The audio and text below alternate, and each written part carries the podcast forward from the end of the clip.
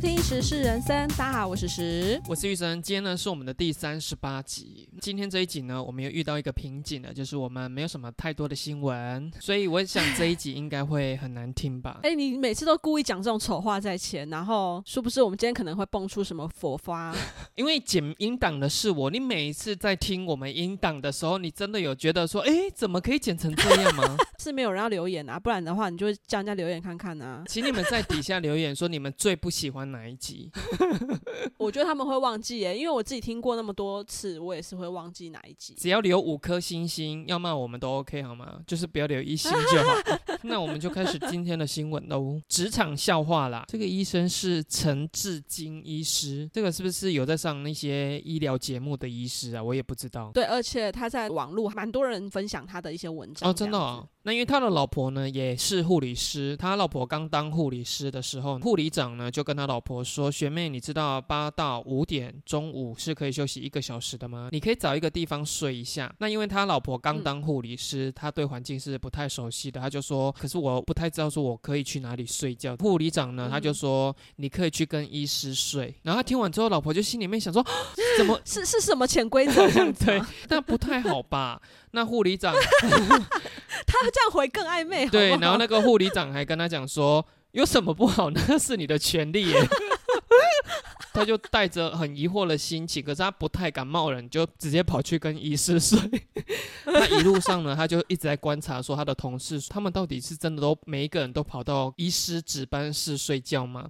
他也观察到说，其实真的没有人进去医师值班室睡啊。那为什么护理长会叫我去跟医师睡呢？在经过一整天之后，忍不住就问那个学姐，学姐就说护理长是叫你去更衣室睡，就是换衣服的地方更衣室。哦他就说不是叫你去更衣室睡，说你想太多了。这一则新闻的话呢，他就分享出来，就蛮多网友就说真的是蛮好笑的。我这个故事是不是我在之前拍影片有讲过、啊？就是因为我刚入行的时候，因为我们是销售业，服务的客人的话，不可能说一次他来就跟你购买嘛，对不对？我们又是做个人业绩的，因为刚入行你也不可能下去做销售，我所以我就是以助理职的身份在那边看学姐们销售。我们公司就有两个销售人员呢，他们表面上是很和平相处，可是私底下是波涛汹涌、暗中较劲的那一种。因为我们的休假制度就是一天只可以休一个人，比如说今天是 A 休假，那我可能就是跟 B 上班，那明天可能就是 B 休假，就会变成是我跟 A 上班。有一次呢，就是在哦 A 休假的时候就正常的过了，那隔一天就换 B 休假了。那 A 他昨天是休假的，所以他就很紧张，说昨天他一整天不在，到底公司有没有出现有望的客人啊？又让那个同事做到业绩这样子，所以他就来就问我说：“诶，昨天还好吗？”还表现的一副跟我闲聊这样子，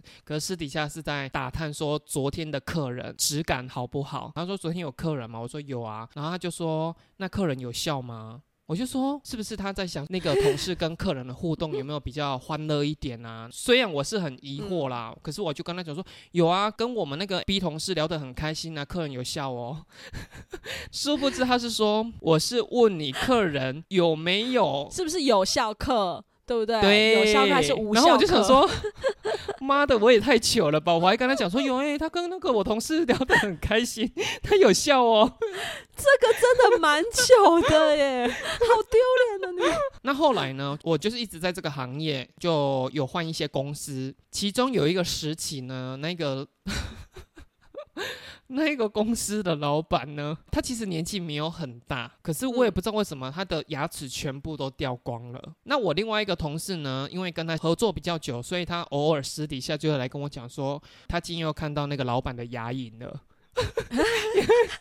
因为没有牙齿，直接看穿到牙龈这样子。对，公司聚餐的时候，其实坐在他旁边吼，我不是歧视他，可是你感受度真的会很差，就是因为他没有牙齿嘛，他真的一颗牙齿都没有啊、。可是他没有装假牙什么的，他就像裸露裸银在外面，裸在外面。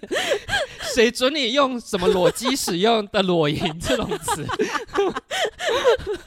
对啊，不然呢？跟他每次聚餐的时候，坐在他旁边感受很差的原因，就是他每次夹一道菜，他都要先在他的碗里面把那个菜全部捣碎。哦，就用他的牙龈这样慢慢的吃进去。我不是歧视啊，我先说。因为没有牙齿，有一些发音其实就会很不准确啦。对那因为我第一次跟这个老板合作，我也不太知道说是老板的个性到底是好不好，所以我刚开始跟他上班的时候，就是会比较战战兢兢的。那有一次呢，他就问我说：“你这个客人是无经验吗？”嗯我就想说，为什么忽然间问我说客人有没有经验这样子？嗯哼然后我就只好顺着他的话回答，我就说：“哦，对，因为他第一次做这样子的消费，所以他是没有经验的这样子。”嗯，后来我们老板就说：“我是问你说，你这个客人的名字是不是叫做吴俊彦？” 我就想，我就想说，天哪，那我这样子是不是换句话说的取笑老板，你的发音不是很清楚？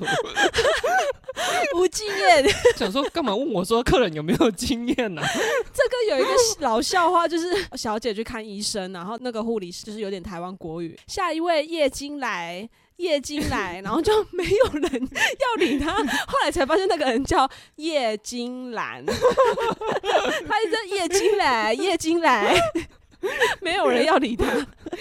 好了，那我们就下一则新闻喽。下一则新闻呢是发生在杜拜，有的人他买了车，那因为他真的太有钱了，他就想要买很嗯特别的车牌，最近就拍卖出人类史上最贵的车牌，竞标者以嗯高达五千五百万迪拉姆，就是折合台币大概是四点五亿耶！天哪，标下了一个号码叫做 P 七的车牌，打嗯破了两千零八年拍卖的 F one 的车牌哦，那时候也才四点三亿，这次已经到四点五亿了。哎、可是 F one 嗯我可以理解、p 七是什么意思啊？可能就是他喜欢吧，P 七是 Page Seven 吗，第七页。不是，因为我跟你讲，有些人买车牌，他就是纯粹是自己独有的，比如说那是他的生日或者他的纪念日，对不对之类的。因为像这种车牌啊，我车友圈里面嗯其实也蛮多人会特别去买车牌，因为他可能买了一台限量的，或者是他改的很特别，自己就会想要挑一个比较特别的车牌。有时候你花几千块，其实就可以得到。我有听过大概一两千块，你可以买到那种有的连号的。如果这个车牌没有太多人要的话，它其实就不会喊那么高。可是如果你在一些比较热门的监理站，它就会真的喊的比较高。那因为当时我的想法是觉得说，什么嗯意思？叫做热门的监理站？你说有张惠妹驻唱的不是因为，比如说有些县市。人口比较多，对我还有一个车友也是蛮特别的，他没有花到任何一毛钱，他就挑到他自己的生日车牌耶，刚好他们领牌的那个监四一理站四零四一四。四一四这个真的是不吉祥，不是因为他刚好领牌的那个序号就刚好有排到他的生日。哦，我们上一集、嗯我不是也讲到一个车牌的故事吗？，对，怎么样？那个牌有逼出什么大乐透之类的吗？不是你有发现我第一次讲的车牌跟我后面讲的车牌是不一样？你还在那边跟我讲说，对对对，你就是这样讲。不是因为我连那个九四六还是九六四，他考了几次驾照那件事情我都没记得了，怎么可能记得你那个车牌号码、那你凭什么理直气壮的认同我？我跟你讲，当下很多听众一定会想说，对对对，是一样的，大家一定没有发现，好不好？我在剪的时候想说，哎、没就不一样啊，那我到底要不要放啊？哎、可是像车牌啊，台湾里嗯面、大家应该比较喜欢就是八八八、一六八这种吧？对，这边就有讲到说，台湾其实最贵的车牌是 AMG 八八八八，当时开到了新台币三百八十万。AMG 它是宾士的一个指标啦，这一张车牌不会给 B N W 的车主挂吧？整个就尴尬了，想说你到底懂不懂啊？只是乱喊这样子。我们上集有聊到那个凤梨叔叔啊，他每一台车的车牌号码都是一七一七，因为你也知道加九就很爱义气，所以他的车牌都是一七一七，就是会有的人特别挑这种对他有意义的号码，这样子。怎么了吗？加九不能讲义气吗？而且我跟你讲，八加九等于多少？一七一七，懂不懂啊你？你懂不懂我们的义气呢？然后呢，嘉义还有一个特别的号码，听说只要看到就是要离他远一点，这是嘉义当地人都知道的一个都市传说，就是一一二二。只要一一二二的车牌号码呢，车型又是那种比较特别，宾士啊、B N W 那种比较贵的车种的话，它就表示那个是嘉义当地的黑道在开的车，就要离他远一点，或者尽量不要跟他有碰触，这样子。这个是嘉义的都市传说，所以我们其他人买不到一一二二哦。应该是可以啦。可是你如果一一二是 Toyota Yaris 之类的，人家是那种 B M W 的宾士的 Yaris 怎么了吗？也是四颗没有轮子 Yaris 啊。很对，Yaris 很棒，Yaris 很简，就是很就是好停车又你词穷快。哦，你词穷哦。当然有可能是他们真的有钱到我就是没地方花才会这样子。对，你看，像台湾标出最贵是三百八十万，三百八十万你都可以买一台车了、欸，可以拿去当一栋房子的头期款了耶。然后你只是买到一块铁牌，哦，是两块，前后各一。哎、可是之前呢，我们小时候嗯三 G 网络还没有盛行的时候，其实我们的手机月租费都是一八八。哦，对，那我人生中第一只手机是三三一零 Nokia 的，哎、我也是、哎，我也是，哎、这样就透露出我们的年纪了。第一次去办门号的时候，他会嗯拿出一整本，就是说来你挑一个号码。哦，对，以前可以挑号码，天哪！现在也可以现啊，在也可以，只是因为我们一支号码都用太久，所以我们已经很久很久没有挑过号码了。嗯那那时候我记得我用中华电信，我前面已经忘记了，可是我记得我后面三码是八四四。你喜欢这个数字是我不是是喜欢，是我觉得整串这样看下来就是哦，念起来很顺，比。较好记。可是因为有事嘛，那嗯我就想说，反正我也不忌讳，我就挑了。那个承办人员就跟我讲：“你确定你要这个号码吗？”我就说：“对啊，怎么了？”嗯他就说：“有事啊。”我就说：“哦，因为比较好记，没关系，我就是这个。”他说：“OK，那前半年的话，我们会再折免五十块啊。因为这样还给你折了五十块哦。，对，因为那个是跨州的号码都卖不出去，所以他们就便宜卖你。确实像你讲，因为一整本里面只要最后一个号码是四的，都还有都没有人选，而且说到四啊，其实我们老板啊、他车牌反而会喜欢四，哎，可是他的四是在尾数还是在前面的位置啊？没关系，就是车牌里面有四，有的人都故意不挑就不要，对不对？他说他没有关系，他反而喜欢有，因为台湾人很喜欢这种号码是一样的，那我在很好奇，说那种四四四四到底对它是有开放出来吗？还是会捡起来特别等拍卖的时候再把它拍出来啊？藏一色的那种礼车会不会反而比较可用？对啊，因为一般人应该不太会用吧。就像我们之前也有聊过说像有的人楼层也会不喜欢挑四楼，对可。是我们家以前也都住过四楼，而且还不止一次哎、你知道，我后来才发现，像我们公司有买房子的同事，全部都是买四楼，哎，包括我。哦，对，你的也是四楼，没错。所以我想说，住四还是会赚大钱，因为我的同事都赚的还不错啦。对啊，你看我们老板他车牌是有四，他还不是当老板了，对不对？像我们是销售业，有的时候要跟客人谈到价格，就是有的时候难免尾数就是会有四、哦比如说一七四四这样子，然后他就会说、你那个四难听啊，你那个去尾数一千七就好。我就想说，那你为什么不要一千八给我？奇怪，而且他好敢杀哦，一七四四的话，要是我会说一七四零，啊，那你真的是一个好客人。这就是买卖的不同嘛。像我在卖东西，如果老板算完之后是那种一七四八，我也是会直接给他写一七五零啊。哦但是打包价到对方那边，对方一定会跟你讲五零就不要了啦，就一千七这样子。杀这么狠，这么狠，对啊，所以这个就是买卖的问题啊。那你会再打回去写马的吗？然后传真过去给客人，是不是？对后面还签上你的大名，还压印章这样子？特别害怕说他不知道是谁传的。自己顺就好了啦，嗯就是也没有什么特别的真理，因为像开那种八八八八的，就真的会叭嘛，就真的会发嘛。因为他本身就发了，所以他开八八八八本来就有钱了，他才可以这么任性。可是你信吗？车牌这个我倒觉得还好、欸，那你信什么？就是如果家家里风水啦，你说性交吗？性交可以转运的话，我当然是疯狂性交啊！我信，我信。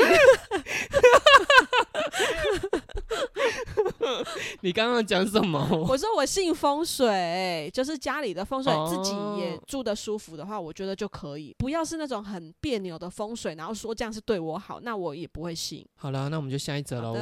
下一则新闻呢是发生在中国，有一个女生呢，她在职场上，她可能因为升迁的速度太快了，这几日呢就发现说，为什么同事看自己的眼神好像都怪怪的。嗯那一开始就想说是不是自己想太多了，没想到在某一天，她在楼梯间听到一群男同同事，就说他会升迁的这么快，就是因为跟老板睡过了，哦才会得到这些升迁机会。嗯那女生听完当然很傻眼，可是她后来拟定了一个反击计划，我真的觉得太可怕了。她就直接走到这一群同事面前，然后就用很惊讶的语气就说。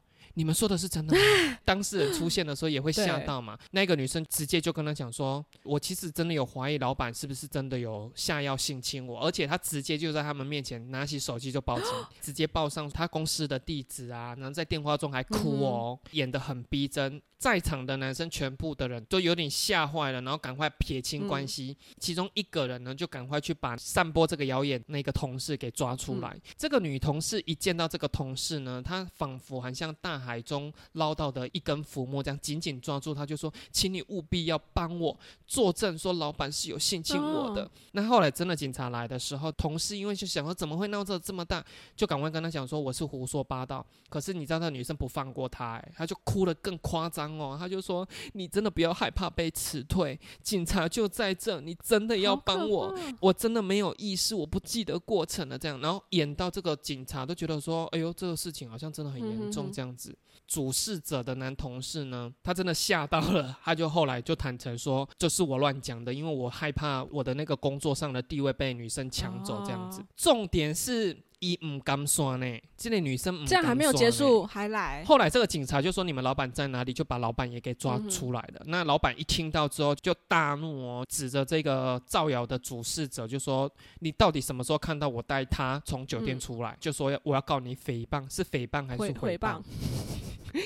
最后呢，这个男同事隔天他就离职了。哦那老板也开会宣布，以后如果听到这种不实的谣言，就要积极的举报，然后谁讲或谁传播，他就把谁 fire 嗯掉，这样。是蛮厉害的啦，很像在看一部那个《黑暗荣耀》。可是我想要问说，这个报仇完的女生，她在这个公司还有办法自处吗？就大家都会对怕她、欸，没有人会真心的跟她共事。你的报酬如果是要来一个鱼死网破的话，那做到这个程度当然是嗯 OK、可是如果说你的报酬只是要遏制说这一些人不要再继续散播这些无聊的传言的时候，我觉得也是要适可对啊，对啊，好像到前面那一段就 OK 了，他后面把老板叫出来这一段好像就有点 over 掉了。而且我就想说，如果我是这个老板的话，还会对这个员工我认同你的感受。对啊，对啊，因为他这样子的话，就会变成大家会更觉得说，哎呦，老板挺这个员工、哎，那我们真的就不能不能惹他，真的。睡过、哦，对啊真的睡过。对啊，就是哇，像台湾，我是觉得说，像这种性侵啊、性骚扰这种，有的时候哈，我们这样一讲，就会觉得说是性别歧视啊。因为嗯前一阵子不是那个鸡排妹说翁立勇对她性骚扰哦，哦，对，但是看法就是非常的两极。对、嗯这种事情，当然我不是说女生应该隐忍，而是说你如果真的没有证据的话，其实嗯讲出来，有的时候这些听到的人会反过来指责你的不是，因为你没有办法有一个证据拿出来，就说这个是他性骚扰我的真相嗯在这边。嗯哼，因为现在的社会已经转变，男性不是总是强势的那一方，他有的时候是弱势的。没错，男生有的时候在这一方面，我觉得如果你真的没有做，然后你又被人家说你性骚扰我，其实男生真的是比女生更跳下黄河都洗不清。所以现在常有一句话，男生在外面要懂得保护自己。这是真的。可是我觉得有一些男生还是 比较不太会，因为像我们今天不是在我们自己的群组里面看到我们的朋友破出了一个、对，计程车男司机呢，他载到两名女客人，嗯其中有一个应该是喝醉酒了吧？应该两个都喝醉了，而且都穿得很清凉。其中有一个他在胸部里面就是有一些裸露的开口，嗯嗯因为他喝醉了，那整个头就跑出来对了，。然后他自己没有发现，他朋友也没发现，因为两个人应该都喝醉了。这个司机明明就是在前进的状态之下，他频频的往后看，仿佛在倒车。因为后面有车头灯啊，他闪到他了，他必须要往后看一下。这个事情你就自己享受就算了，嗯他现在在网络上广为流传，就想说你。这被告死啊！对，因为你不可能出来说不是我传的，我的摄影机被盗，被骇客害了，骇客，骇客，对。就是你那台车里面的行车记录器对啊，你这老司机就跑不掉了耶。可是因为当时那个争议啊，鸡排妹她有讲到一句话，她就是说她觉得不舒服嘛。有的人就说，帅的人弄你，你就不会觉得不舒服；丑的人弄你，你就觉得舒不舒服。这样子，你还是有自己的标准在。然后她就讲了一句话，就就说本来就会有标准啊。我对这个人有好感，他碰我没有关系。可我对你没有好感的时候，你不可以碰我啊！不要就什么侵害的部分啊，我只是单就说你让我不舒服，你碰到我。就是不舒服，没有错啊。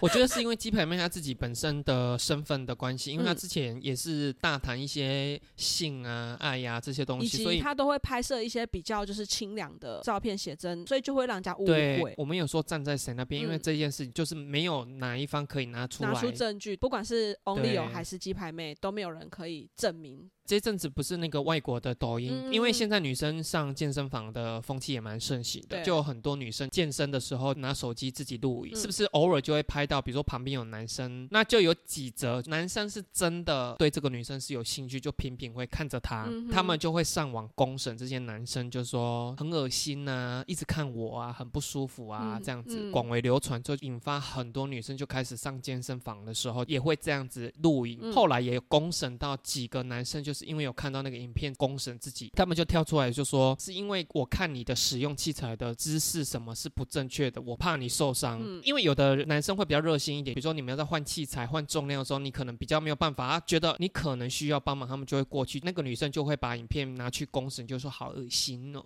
他对我有意思这样子。你知道后来就引发蛮大的那种男女生两边这样攻击，那后来就有人拍出一个就是嘲讽系列，比如说女生躺着，我不知道专业名词怎么讲，就是你们躺着然后。会举重，有的时候重量太重，有一个人还会站在你的头部那边，然后以防你真的举不起来，然后他要帮你辅助。对啊，那一个嘲讽的影片就是那个女生就是自己在举，举到没有办法的时候，杆子已经压到她胸部了，然后那男生本来要冲过去救她的时候，就立刻想说算了，拍拍屁股走掉，让那个女生压在那边这样。后来就有这一系列的嘲讽影片出来。哦我觉得男女生就互相尊重，不要带着这种有色眼光去，因为搞不好人家没有联想到跟性那边有关的东西，只是觉得说你是不是需要帮忙而已，然后就被。你这样说真的，在健身房，不管是男生女生，其实我都会看的。因为看男生是？我看男生除了在欣赏他的 body 之外呢，我就是在看他们做那个 器材是怎么做的，那我才会知道我下次要做那个器材的时候，我不会做错。所以其实我跟我老公常在健身房里面，像今天刚好有两个男生在做，我们两个都想做的那个器材，哎，但是因为我们没有人教，所以我们不知道怎么做，所以我们两个就一直盯着他们看。就是女生也会看啊，那女生看男生就不会被说是性骚扰。有几次我确实真的是在欣赏他。的肉体那怎么办？对不对？难道男生也要来告我说我是我很恶心吗？我对他有兴趣吗？让他觉得不舒服吗？是不是？是啊，对啊，告起来！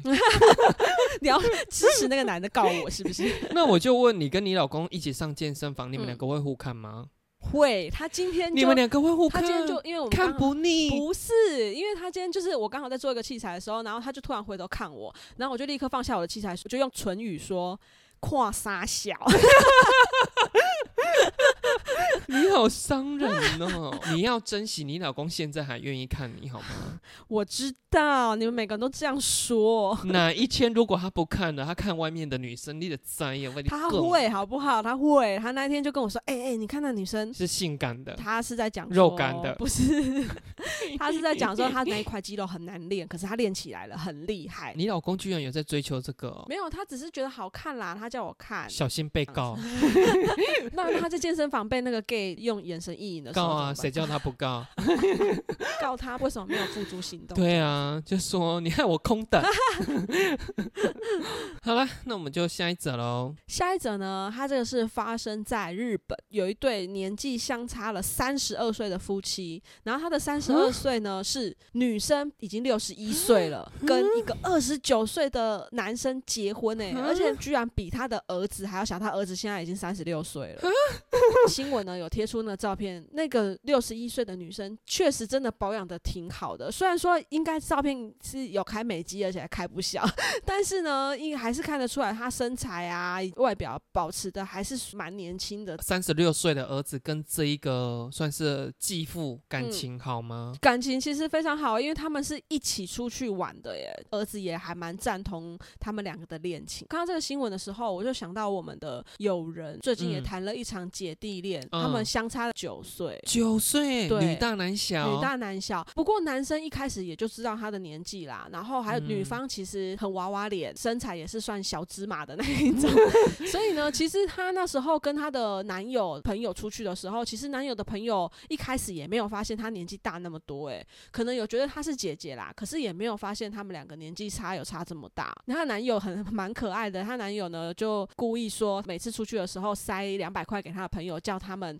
要猜他女友的年纪 跟他们差不多。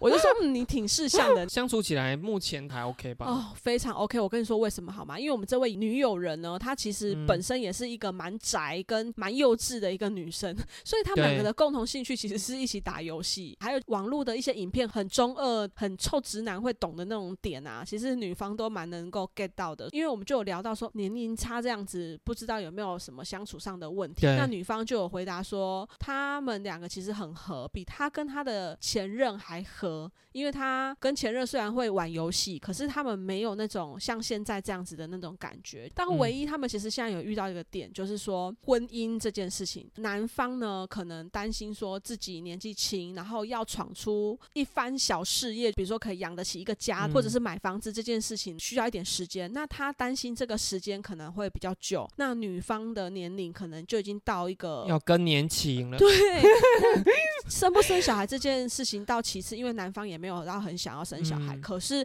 他会担心说他会不会耽误了这个女生，万一他们两个最后还是没有走下去可。是我觉得哈，任何年嗯龄差，你只要不要牵扯到说你们是有要生小孩，其实都没有什么太大关系。对啊，交往一辈子，或者是你们两个就结婚啊，不生小孩也 OK，、就像 Gigi 跟那个 Stanley 一样。有要生小孩，确实得思考说年龄的问题，因为女生真的嗯有适合生育的年龄了，因为太老会对女生造成蛮大的伤害或危险。诶，你还记不记得嗯你人生中第一次被叫，比如说家长这样带小孩，然后跟那个小孩讲说跟阿姨说拜拜，还是说跟阿姨怎样？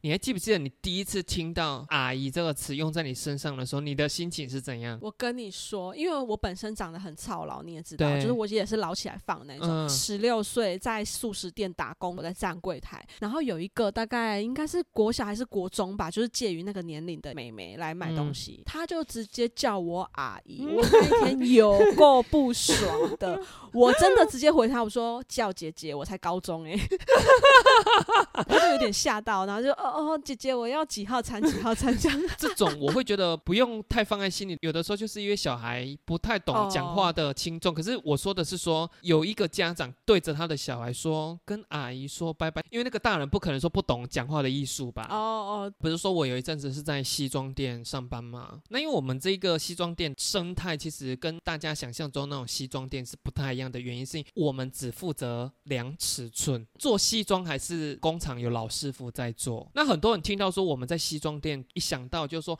从小开始就练习怎么样剪裁西装啊、版型啊、打版啊，什么用一甲子的功夫成就你一日的帅气呀、这种 就是很很多人都会误以为我们是这样，可是我就想说，你们看我们的年纪也知道，说我们怎么可能懂什么打版不打版的问题？那时候我也是二十几岁，刚进去那一间店，我们上班就是要穿西装。那我就曾经有遇到有一个男生呢，他大概四十几岁，快五十的那种外表。那因为他要结婚，我就帮他量尺寸。那你也知道，我就是一个非常干练的业务人员。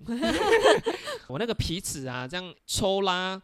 肩宽、什么脖围、什么袖长，非常干练的这样处理完，因为他可能有感受到说，奇怪，我为什么会这么的利落？嗯嗯，那他看我的外表，他就觉得说不可能啊，怎么可能我这样的年纪会有这样子的身手？他可能想说，他一离开我就要进到后场里面开始疯狂的打板剪裁，把西装给做出来。最后请他留个人资料的时候，他就让他看着我看好久，我就说为什么你要一直这样看着我？我心里面这样嘀咕的时候，他就说你坦白跟我讲，嗯我就说嗯，怎么了？你到底有没有四十岁了？哎、那个时候我才二十六、二十五岁。好难过哦。这样听起来感觉他是依你的专业去评断你的年龄啊，而不是依你的外表啊。那个时候还不是有疫情，说大家有口罩遮住我那个姣好的容颜，姣好的容颜，我至少也是青春年华的一个少年吧子。才比如说三十就算了，还说四十，皮尺我这他妈的想要抽一下抽他嘴巴。我当下真的皮笑肉不笑，说嗯没有没有那没有四十。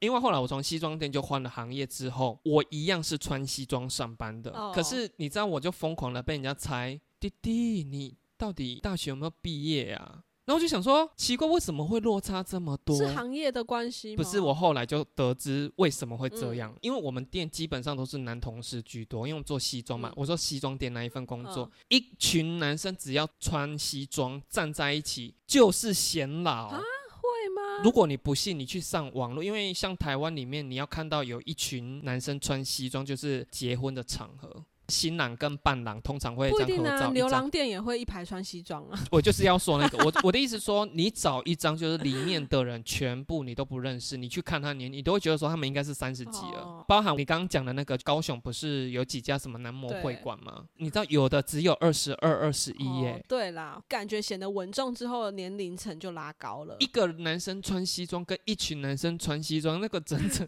会整体的拉高你的年龄视觉感。我想说为什么会这样啊？如果你真的发现说奇怪，为什么我明明就是怎样就被人家猜年纪都很大，那有可能往往是出现在跟你一起出去的人把你衬托出来，你很老。所以啊，你没发现我现在 都跟一些年轻的小妹妹出去吗？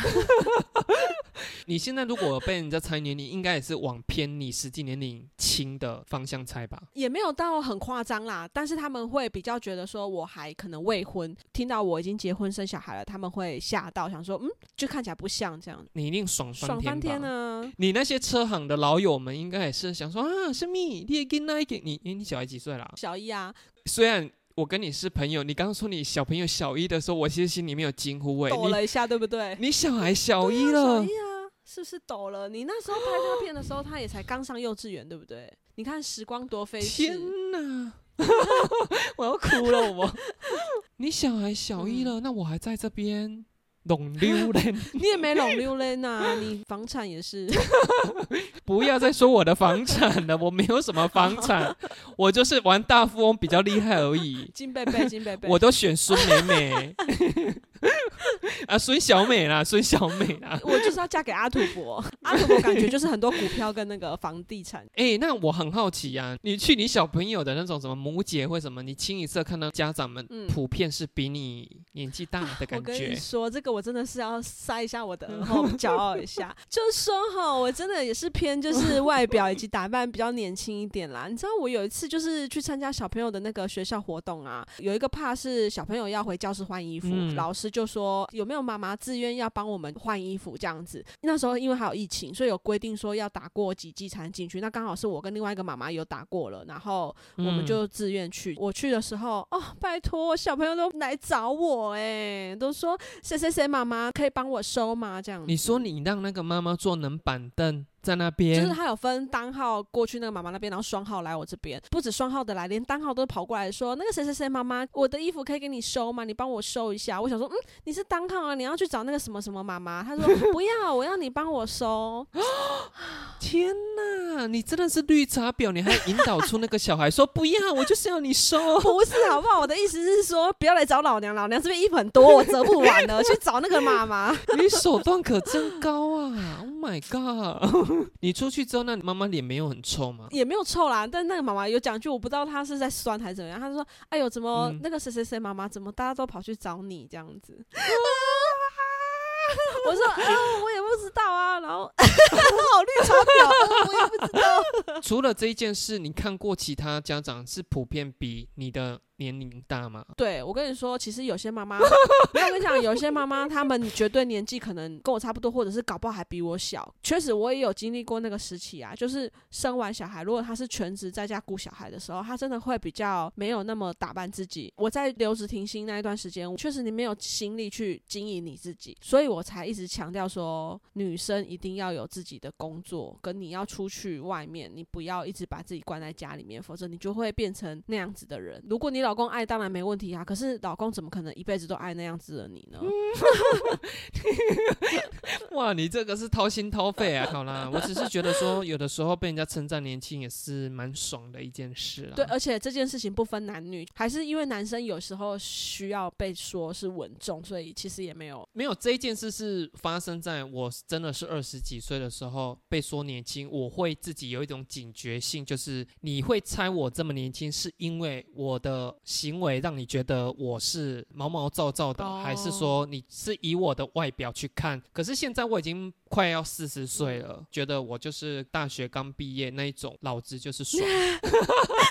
所以你也是很享受这种过程的，对不对？对啊，可是表面上就会说哦没有啦，我已经快四十的呢，这样。好了，那我们就下一则新闻喽。下一则新闻呢是一个我真的是看不懂的新闻了。在台南呢有一个夫妻呢，老婆最近死掉了。这个老婆在死亡之前呢，居然跟她的老公坦诚，我们结婚的，因为他没有说结婚几年了。那中间呢，她是有离家出走的，出去六年呢，是跟这个老公的好友同居哦，同居六年。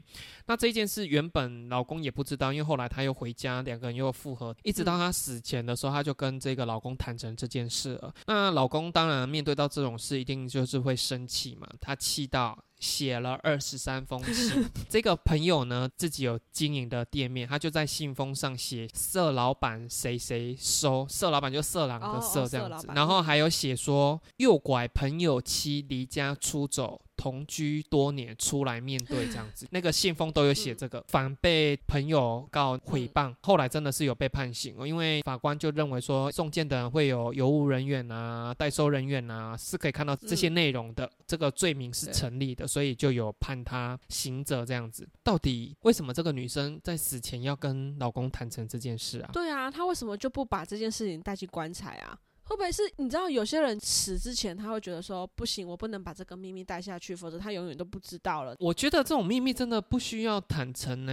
前一阵子有一个朋友，他妈妈好像已经死掉十来年，搞不好快二十年。嗯那他就是在近期某一家保险公司寄来一个通知信，就是他妈妈生前的时候有跟。朋友在某一个地方买了一个房子，然后跟这个保险公司借钱。借到这封信的时候呢，他真的是傻眼了，因为第一个他妈妈已经过世这么久了，再来是那一个房子到底在哪里，以及那时候买的这个房子是嗯。给谁住，他完完全全不知道。那他妈妈是有兄弟姐妹的，所以他就是赶快去跟他妈妈的兄弟姐妹询问说，妈妈生前有没有听说他在哪一个地方买的什么房子，完完全全没有人哦知道、欸。这种才要交代吧？因为他是跟保险公嗯司借的，保险公司在早期，我觉得啦，这个都不是很正规嗯的手续，所以他并不会是像银行说你去调，你就可以知道说哦，房子土地位于哪处，没有调不到。哦可是这件事情就在我朋友的心里面就留下了一个悬念，就想说我下面有这边处？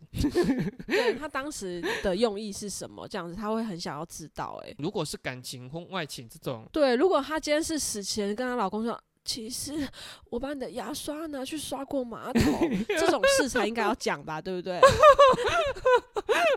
你不要跟我说你有对你老公做这种事哦。没有，好不好啊？怎么那么缺德啊？这个新闻我也发现一件很诡异的事情，就是说这个老公居然气到写了二十三封 信。你是张惠妹吗？听海，听海，写信告诉我。如果我今天很生气的话，我是直接冲去找那个人理论，怎么会是写了二十三封信给他呢？我之前也有讲过，就有一些人，他明明就是受害的一方，他处理方式就是会让他自己变得好像也不是绝对那么的错。对，因为像他这样，你看他就被人家告诽谤，而且他也没有去思考过老婆已经死掉了，死无对证。，对这件事情真的死无对证诶。假设是真的，那当然你跟他闹翻是很正常啊。可是万一是一个误会呢？当然这件事情老婆在死前跟他讲，应该不太可能是误会。可是我的意思说，万一这件事情不是这种感情的事，而是一种误会，那你不就是也失去一个朋友吗？还是说这个老婆其实对老公是有很大的不满？因为你知道人就是会有一种好奇心，你很想要知道答案，可是你知道我这一辈子再也没有办法找出这个答案的那个心情是最难受的，所以这个老婆哦就是故意要这样子搞他。可能他真的没做，然后他就故意讲了这个比。如说死前的时候跟你老公说：“老公，我跟你讲，就断气了。